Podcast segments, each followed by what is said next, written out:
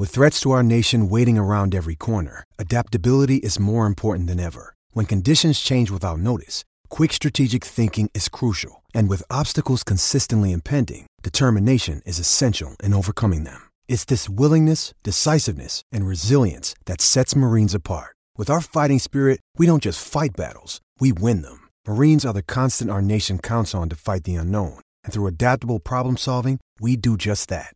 Learn more at marines.com.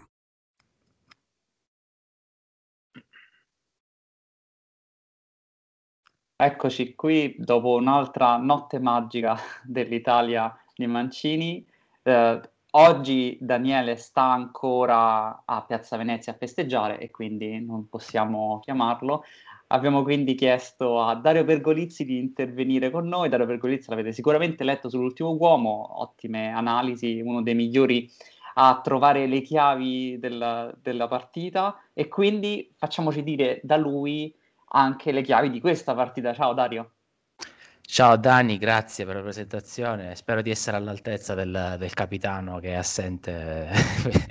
vediamo, vediamo di farci valere. Spero non stia galleggiando su una delle piscine di Piazza Venezia, no? presente quelle laterali, lì ubriaco, completamente sdraiato, con, con, la, con, la, con, la, figlia che sta spingendo magari il corpo mentre va, galleggia sull'acqua ancora completamente vestito con la maglia di Giorginio, perché Daniele ovviamente ha la maglia di Giorginio, è e giusto, quindi sì, il giocatore di questa nazionale. Comunque, l'Italia di Mancini quindi ha passato il turno subito, due partite, 3-0, 3-0 possiamo dire che è la prima volta nella nostra vita, perché noi siamo coetanei, che abbiamo visto un'Italia giocare così convincentemente e avere questi risultati all'inizio di una competizione che sia europea o mondiale, perché io personalmente 3-0 e 3-0 il passaggio del turno non lo ricordo, tu ti ricordi una cosa del genere? No, assolutamente. Poi cioè, se vogliamo fare un parallelo con l'altra migliore Italia di, delle nostre memorie, eh, che è quella di Conte nel 2016, comunque poi dopo un bel esordio, se non ricordo male, le partite successive del girone non sono state poi così straripanti e anche quella di Prandelli nel 2012. Eh, cioè, le differenze secondo me sono, sono molto, molto evidenti. Eh, questa è una nazionale che ci fa vedere cose nuove, ci fa, ci fa divertire e, e soprattutto cioè, veramente una, una squadra che può segnare benissimo tre gol a partita facendo fare un tiro in porta all'avversario. Poi è chiaro che aspettiamo la riprova contro altri avversari, ma finora è una novità sicuramente. Sta, sta entusiasmando l'Europa perché leggevo questa mattina il País, il Guardian, veramente sono tutti quanti, addirittura Mesut Özil ha scritto che l'Italia è una delle migliori squadre di questo europeo, difficile da battere, molto bella da vedere, è, è una nazionale che effettivamente convince nel gioco, ma parliamo quindi della battaglia tattica. Uh, contro c'era la Svizzera eh, ai nastri di partenza la terza squadra del girone, in teoria doveva essere la Turchia la seconda, invece la Turchia ha perso la prima contro l'Italia, anche la seconda partita, la Svizzera che ha pareggiato la prima arrivava contro l'Italia confermando in pieno il proprio 11, il proprio sistema di gioco, ovvero il 3-4-1-2 con tre centrali che sono Akanji, Shar e Elvedi quattro centrocampisti, di cui due bloccati al centro, che sono i famosi Freuler dell'Atalanta e Ciaca, futuro della Roma. Due esterni, in realtà tutto campo, perché Mbabu e Rodriguez sono di fatto dei terzini che possono però anche stare nella metà campo avversaria. Shakiri come trequartista centrale, davanti Seferovic e Embolo. Questa era la squadra che Mancini si aspettava di dover affrontare e questa è la squadra che ha affrontato. A, a, eh, diciamo che rispetto alla Turchia sapevamo già che la Svizzera avrebbe avuto dei momenti in cui arrivava a prestare alto. Questo sì, l'abbiamo visto da subito. Infatti questa è stata la, la, la, differenza principale tra le due partite, cioè la Turchia sostanzialmente non ha mai messo alla prova le capacità di, eh, di palleggio dal basso dell'Italia, perché l'Italia si era trovata già a costruire azione a centrocampo praticamente e senza nemmeno troppa resistenza, cioè in quella partita il problema era più che altro trovare degli spazi eh, in un'area di rigore, una tre quarti turca che era completamente intasata, mentre oggi, eh, ieri eh, la Svizzera ha provato ad andare a prendere alto l'Italia e, e questo ci ha dato modo di vedere delle, delle nuove rotazioni, dei nuovi, eh, dei nuovi temi tattici. insomma, ci ha dato anche una conferma generale che questa è una squadra che, che accetta, ehm, accetta il rischio, prende l'iniziativa a qualsiasi altezza del campo Eh, al sì, di là guarda. poi del, della precisione, insomma, delle singole giocate, eh, questa è una cosa che, che ci fa solo piacere, ecco. Sì, la cosa fondamentale di questa Italia è che possiamo dire ha confermato l'11 di partenza della prima partita, eh, con però Di Lorenzo al posto di Florenzi che era infortunato, quindi la difesa a 4 ormai la conosciamo a memoria, Spinazzola a sinistra, Chiellini e Bonucci al centro, Di Lorenzo a destra, davanti alla difesa Giorgigno come regista basso, Barella e Locatelli come mezzali, Berardi a destra, Insigne a sinistra, Immobile al centro. Questa è la formazione italiana che ci aspettavamo. Se avete notato, come l'ho descritta, è in realtà a specchio rispetto alla Svizzera perché come hai detto bene la Svizzera andava alta a pressare, come pressava la Svizzera con Seferovic e Embolo sui due centrali, Shakiri su Giorginio, Rodriguez e Mbabu sui due terzini, Freuler e Ciaca su Lucatelli e Barella. Quindi in realtà l'Italia non soltanto accettava di essere pressata, ma sfruttava questa cosa perché se tu riesci, stando a uo- eh, non a uomo, però comunque a specchio, a uscire dalla prima pressione, ti ritrovi con i, le due mezzali, Barella e Locatelli, che possono ricevere avendo davanti a loro lo spazio. Perché se Flore e Sciaca salgono alti ma sbagliano il tempo di uscita, poi da questo punto di vista l'Italia secondo me ci ha messo un po' in realtà a capire il, il, metodo migliore per uscire dalla pressione della Svizzera. Non so se confermi questa mia impressione. I primi minuti sono stati abbastanza di, eh, circospetti proprio per capire dove poteva puntare e dopo secondo me ha capito che a destra c'era l'autostrada. Sì, oltretutto ai primi minuti l'Italia eh, si è concentrata soprattutto a non far prendere campo alla Svizzera che a differenza della Turchia anche qui eh, provava un minimo a, a costruire un'azione un po' più elaborata anche non essendo una squadra molto mm, fa- fantasiosa, diciamo, nel palleggio, è, è, abbastanza propositiva quando deve partire e, e, in questi primi minuti appunto l'Italia eh, si è compattata col suo 4-1-4-1 senza palla, ha cercato di non uscire immediatamente sui tre centrali in modo da schermare con uh, Berardi e Insigne che sì. rimanevano sulla, sulla, linea di Barella e Locatelli praticamente alle spalle di Immobile schermando uh, con la loro ombra uh, Mbabu e Rodriguez che erano i, i quinti del, della Svizzera aia aia aia aia i quinti? Eh, i quinti, no. quarti i quarti oh, al massimo i quarti perché sennò qui no scherzo comunque eh... diciamo gli esterni a tutto campo così almeno si capisce sì, meglio sì sì, sì. Eh, no, comunque c'era questa doppia funzione per impedire che la palla arrivasse eh, agli esterni eh, di Petkovic, fare sia schermo con eh, le aggressioni in avanti di Berardi e Insigne, sia poi fare sganciare Di Lorenzo e Spinazzola quando la palla arrivava lì, con, con Bonucci e Chiellini inizialmente, Acerbi poi a, praticamente a schermare, andare in preventiva, in anticipo su, sui, dif- sugli attaccanti. Quindi i primi minuti hai ragione, sì, eh, il tema è stato più che altro quello, però poi alla fine quando l'Italia ha trovato il possesso è, è lì che abbiamo visto eh, le cose più belle. Sì, anche perché abbiamo capito che i tre centrali erano molto stretti, Uh, Akanji e Elvedi erano più stretti rispetto alla posizione di Berardi Insigne, che stava, come detto bene, alle spalle di Rodriguez e Mbabu. Quindi far uscire il centrale permetteva a quel punto all'esterno di puntarlo e così è arrivato il primo gol, perché come sappiamo bene, l'abbiamo visto non so quante volte, la bellissima apertura di Locatelli che cambia gioco per Berardi, Berardi si trova in uno contro uno contro Akanji sulla fascia destra, lo lascia di sale, di sabbia, di sasso, completamente... Akanji penso che non si riprenderà più da questa cosa, e mm. mette la palla al centro dove arriva lo stesso Locatelli a segnare. Uh, l'azione se, non so se era studiata, ma devo dire che veramente è andato tutto liscio come l'olio, meglio non poteva essere perché che il tuo centrocampista inizia l'azione e la finisce è proprio quello che serve ad una squadra per aprire un 3-4-1-2 o un 3-5-2, diciamo, della, della Svizzera. Eh, da questo punto di vista Berardi ha sbagliato come effettivamente è successo anche nella prima partita qualche scelta, ma è risultato decisivo un'altra volta con la sua azione all'interno dell'area di rigore. Dell'attacco dell'Italia devo dire che l'idea era la stessa più o meno della Turchia, ovvero Insigne che riceve sul piede e Spinazzola che gli va alle spalle per poi andare lui sul fondo a crossare e dall'altra parte invece Berardi e Di Lorenzo che si eh, suddividono le volte in cui arrivano sul fondo. Berardi a volte viene verso il centro, a volte invece va lui verso l'esterno. Immobile deve tenere eh, a, praticamente sott'occhio tutti e tre i centrali, capire qual è il movimento che serve in quel momento e andare in profondità. Questa partita eh, l'Italia secondo me ha aggiustato un minimo il bilanciamento dei centrocampisti perché ho trovato Giorginio eh, più attento a stare vicino ai centrali di quanto non facesse nella partita contro la Turchia, evidentemente erano un po' spaventati da Shakiri e Barella a sua volta leggermente più bloccato rispetto a quanto fatto con la Turchia, mentre si è liberato Locatelli e abbiamo visto il risultato è che ha segnato due gol, il primo al 26esimo, quello sull'assist di Berardi e poi all'inizio del secondo tempo su assist di Barella ha sparato la palla sul lato del portiere. Questo era secondo me difficile da parare per Sommer. Il terzo gol arriva al novantesimo da Immobile e quello era un gol fattibilissimo da parte di, di Sommer che invece non, non, prende purtroppo per lui. Mm-hmm. La Svizzera non ha risposto bene alla, all'idea che aveva l'Italia per attaccarla, secondo me.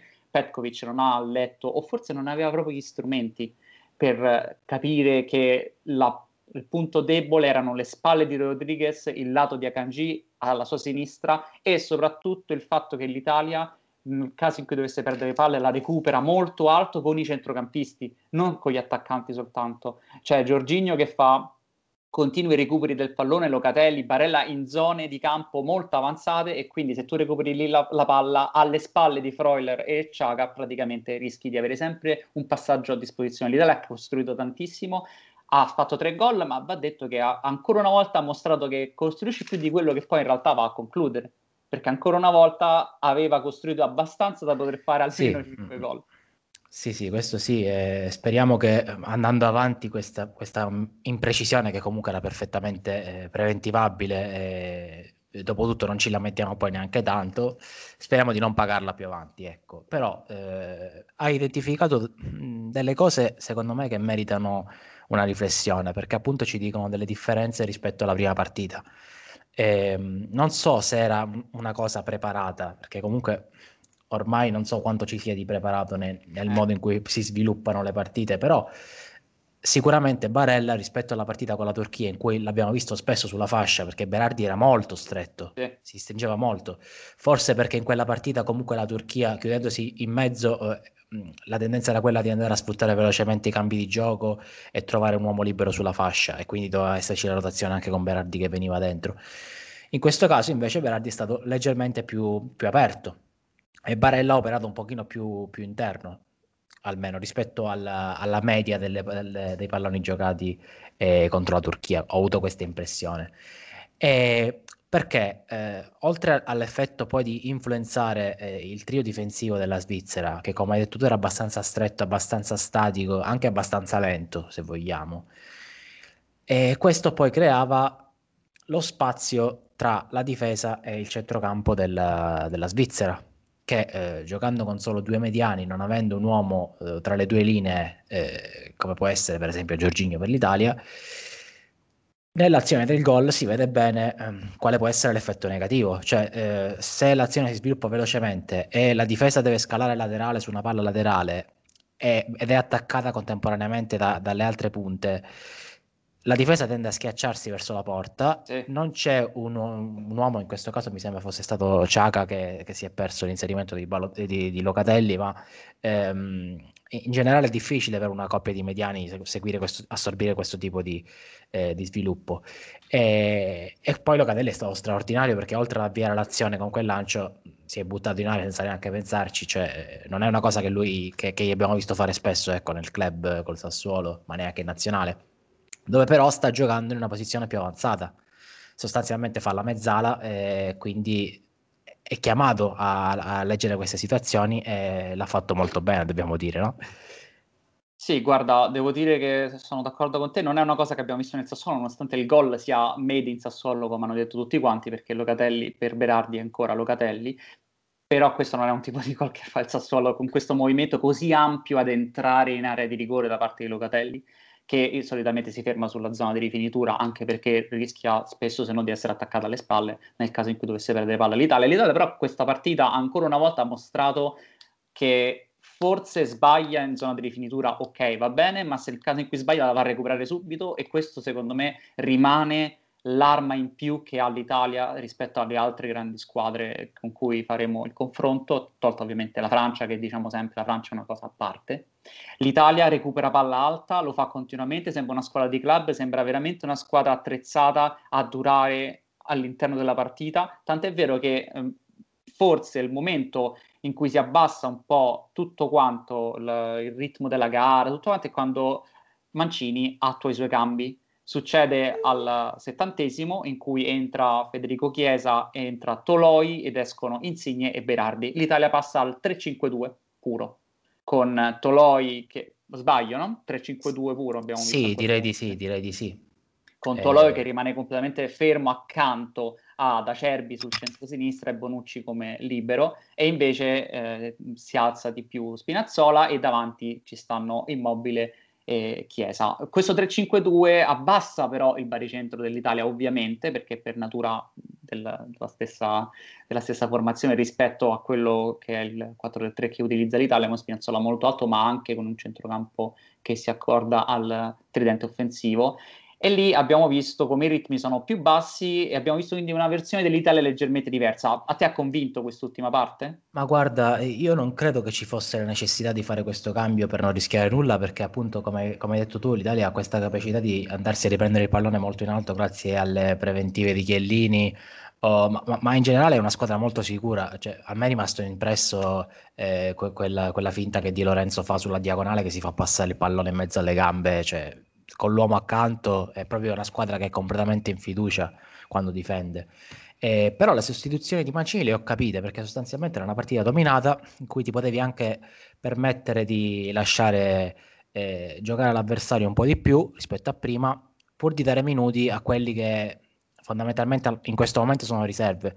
Quindi mh, sono dinamiche che si possono capire anche al di là poi dell'effettiva utilità del, eh, della gara, perché come dicevo, a me non sembrava che ci fosse bisogno di un altro difensore per, per, per rischiare meno, ecco, la, la, Svizzera non ha combinato praticamente nulla.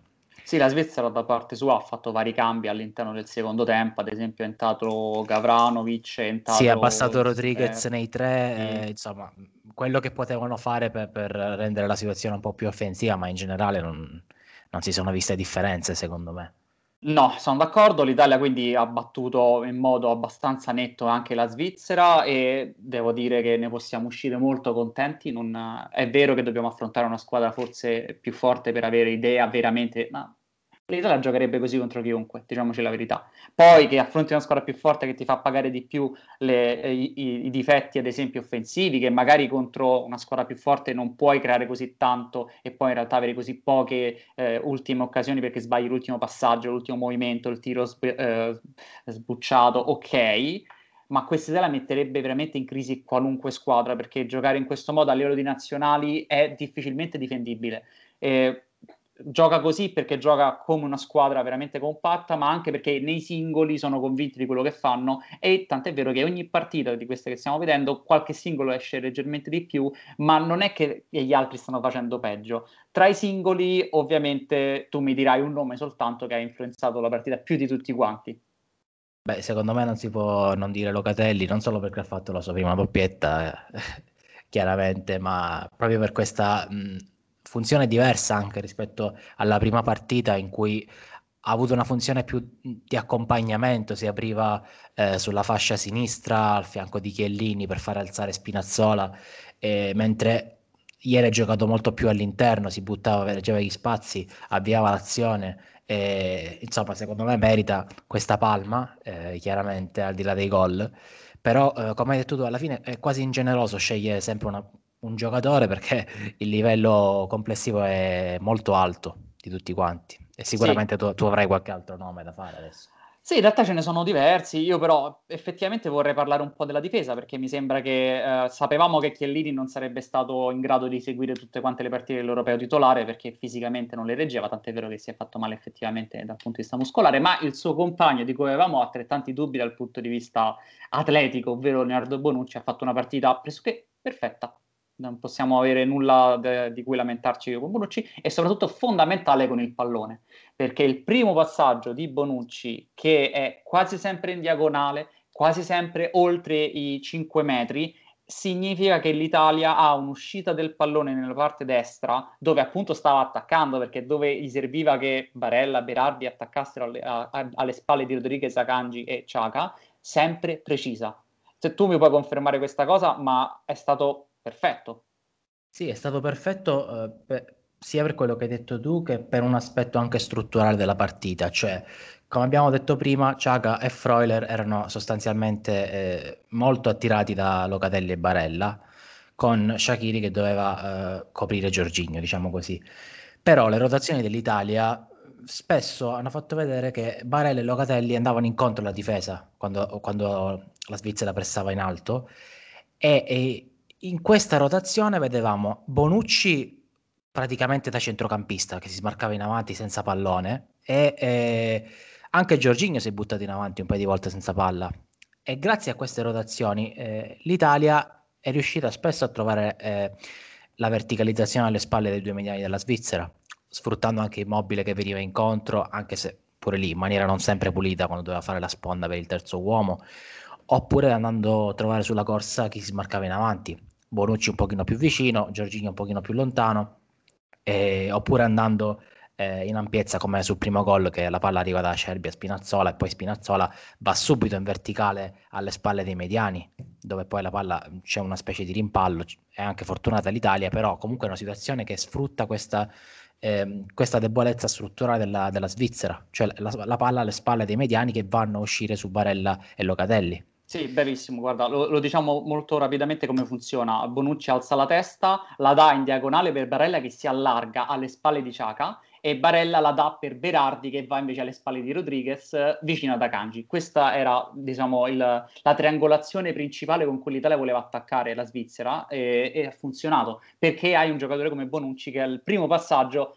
preciso, con i tempi giusti, la direzione giusta. Se tu hai Chiellini che fa la stessa cosa, rischi, perché Chiellini è meno preciso, meno veloce in questo caso. Le rotazioni dell'Italia hai detto molto bene, F- fondamentalmente c'è sta a sinistra Spinazzola che va alto, Insigne viene verso il centro, invece a destra Barella che si allarga e Berardi che viene verso il centro. I fissi sono Di Lorenzo a destra, Brunci centrale e Acerbi a sinistra. Quindi se i due centrocampisti centrali, Locatelli e Giorginio, si alzano, necessariamente Bonucci diventa il fulcro che deve giocare il pallone e l'ha fatto in modo veramente decisivo. Io ti volevo dare una statistica che non abbiamo dato prima, ma secondo me è molto importante. L'Italia in questa partita ha fatto 44 passaggi progressivi, ovvero i passaggi che fanno avanzare l'azione, di una media di 20 metri. Questo qua è il dato maggiore di tutto quanto l'europeo fino adesso. Un'altra squadra che ha fatto altrettanto passaggi progressivi è la Francia, con 38 contro la Germania.